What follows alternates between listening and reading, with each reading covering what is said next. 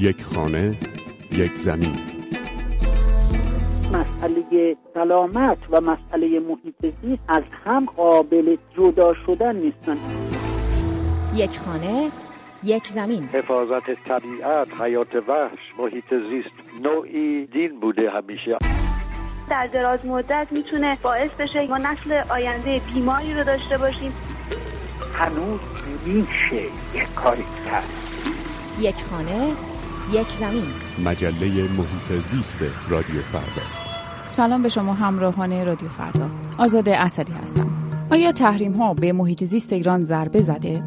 در صورتی که تحریم ها ادامه پیدا کنه ایران به اون شرایط ایدئالی که در تعهدات خودش ذکر کرده تعهدات داوطلبانش نخواهد رسید.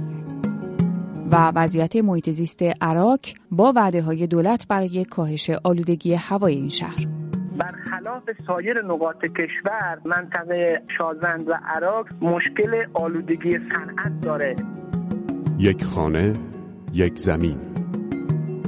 رئیس سازمان حفاظت محیط زیست گفته تحریم ها علیه ایران عامل ضربه زدن به محیط زیست کشور بوده. معصوم ابتکار به خبرگزاری فرانسه گفته ایران بیش از کشورهای دیگه از گرم شدن زمین صدمه دیده و این آسیب رو تا حد زیادی به تحریم های بین المللی علیه ایران مرتبط دونسته. خانم ابتکار کاهش آبهای زیرزمینی و خشک شدن رودخانه ها و تالاب های ایران رو به عنوان نمونه ذکر کرده و گفته بخشی از این وضعیت به دلیل اقدامات توجیه ناپذیر در ایران شکل گرفته و بخشی هم به دلیل پیامدهای تغییرات آب و هوایی. خانم ابتکار در این گفتگو با خبرگزاری فرانسه گفته باقی ماندن برخی تحریم ها علیه ایران بعد از برجام تلاش های ایران رو برای دستیابی به اهداف و تعهداتش در حوزه تغییرات آب و هوایی در معرض خطر قرار داده. آیا واقعا تحریم ها علیه ایران اونقدر بر کشور موثر بوده که ایرانی ها رو بیش از بقیه کشورها با پیامدهای تغییرات اقلیمی مواجه کنه؟ حمید پوران پژوهشگر ارشد محیط زیست در مؤسسه مطالعات خاورمیانه و آفریقا در دانشگاه لندن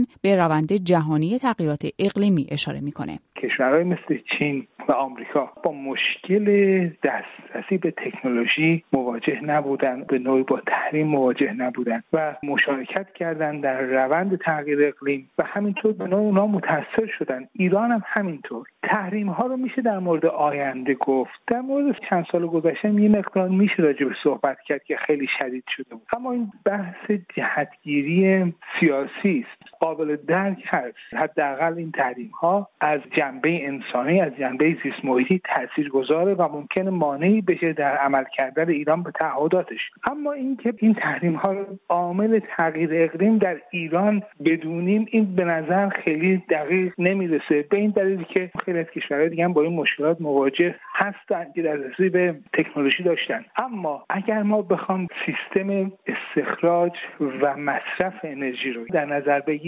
این زنجیره کلی فرسوده متاسفانه بدون دستیابی به منابع مالی جدید بدون دستیابی به سرمایه گذار خارجی بدون دستیابی به تکنولوژی روز و بهینه قابل تبدیل و قابل انتباق با شرایط مد نظر جامعه جهانی که منجر به کاهش گازهای گلخانه‌ای است نخواهد شد. از این جنبه در صورتی که تحریم ها ادامه پیدا کنه یا مانع ایجاد کنند ایران به اون شرایط ایدئالی که در تعهدات خودش ذکر کرده تعهدات داوطلبانش نخواهد رسید. برای همین هست که معصوم ابتکار گفته تحریم ها علیه ایران باید به طور کامل لغو بشه چرا که برای کنترل گازهای گلخانه‌ای به فناوری های مرتبط با اون نیازه. بر اساس توافقنامه جهانی پاریس در مورد تغییرات آب و هوایی کشورها متعهد شدند تا افزایش دمای جهان تا سال 2100 میلادی رو در حدی کمتر از دو درجه سانتیگراد نگه دارند و تلاش کنند این افزایش از یک درجه سانتیگراد بیشتر نشه.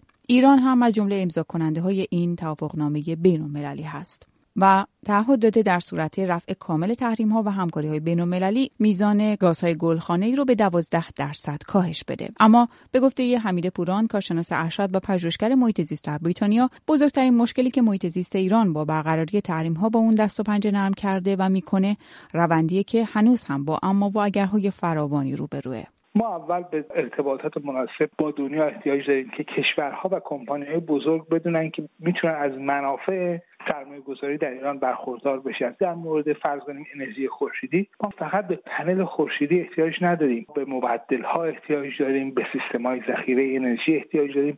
به یک رنجی از تکنولوژی ها احتیاج داریم.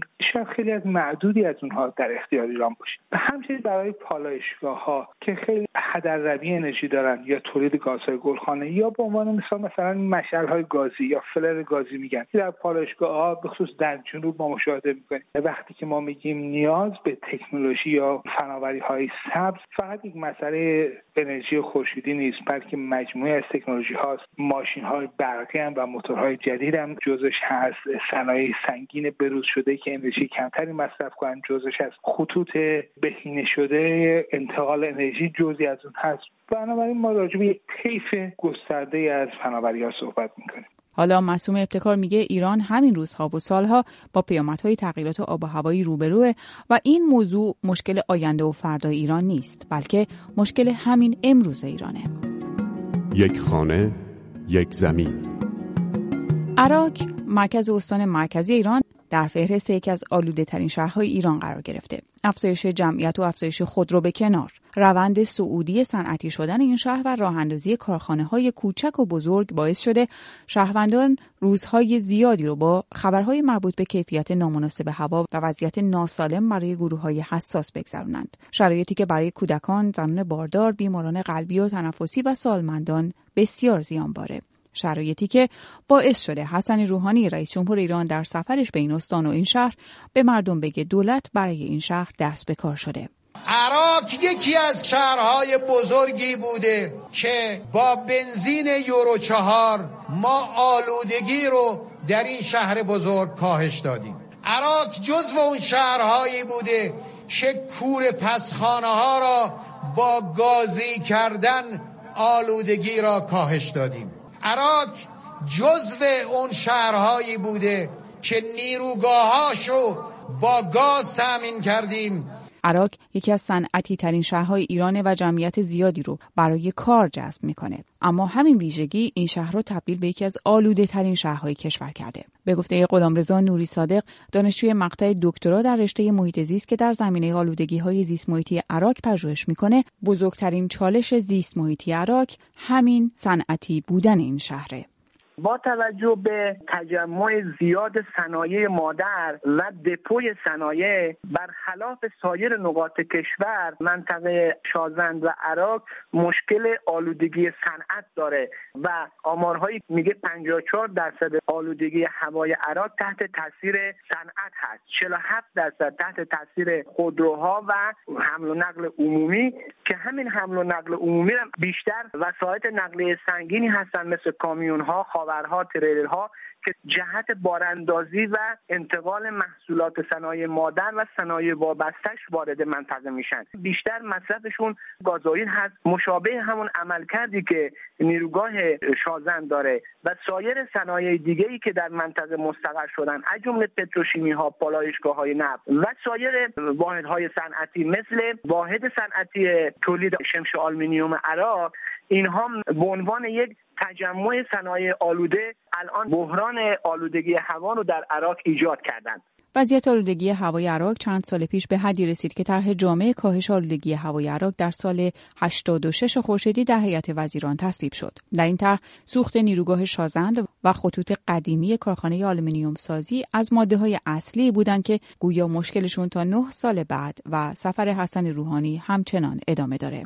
به وزیر نفت دستور دادم سوخت مایع نیروگاه شازند از امروز برای همیشه قطع خواهد شد این نیروگاه از سوخت گاز استفاده خواهد کرد. یکی از مشکلات مهمی که وجود داره مربوط به بخش آلومینیوم هست. ما در تهران در هیئت وزیران تصمیم گرفتیم با اعتبار 300 میلیارد تومان ظرف 24 ماه بخش آنودسازی را از شهرستان عراق دور کنیم و به منطقه جدید ببریم. آنطور که غلامرضا نوری صادق پژوهشگر محیط زیست که چند سالی در عراق پژوهش می‌کنه میگه این مشکلات جان مردم و البته طبیعت و زیست بوم منطقه رو به خطر انداخته.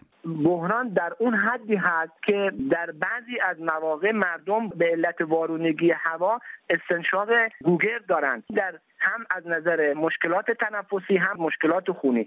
علاوه بر اون گازهایی که هنوز ایستگاه های سنجش نشون نمیدن در سطح منطقه در سرزمین ایران در سالهای اخیر بهره کشی از طبیعت یک فرهنگ شده. این فرهنگ باعث شده که مردم هزینه های تخریب محیط زیست رو پرداخت نکنند. در نتیجه بخش پنهانی از آلودگی در این مناطق از جمله عراق که یک شهر صنعتی بزرگ هست وجود داره. رئیس جمهور ایران در سفرش به عراق اعلام کرده نوسازی ناوگان حمل و نقل در عراق در حال پیگیری هست. اما در همین حال گفته مشکل گرد و غبار و مشکلات محیط زیستی در بخش طبیعت همچنان باقی است.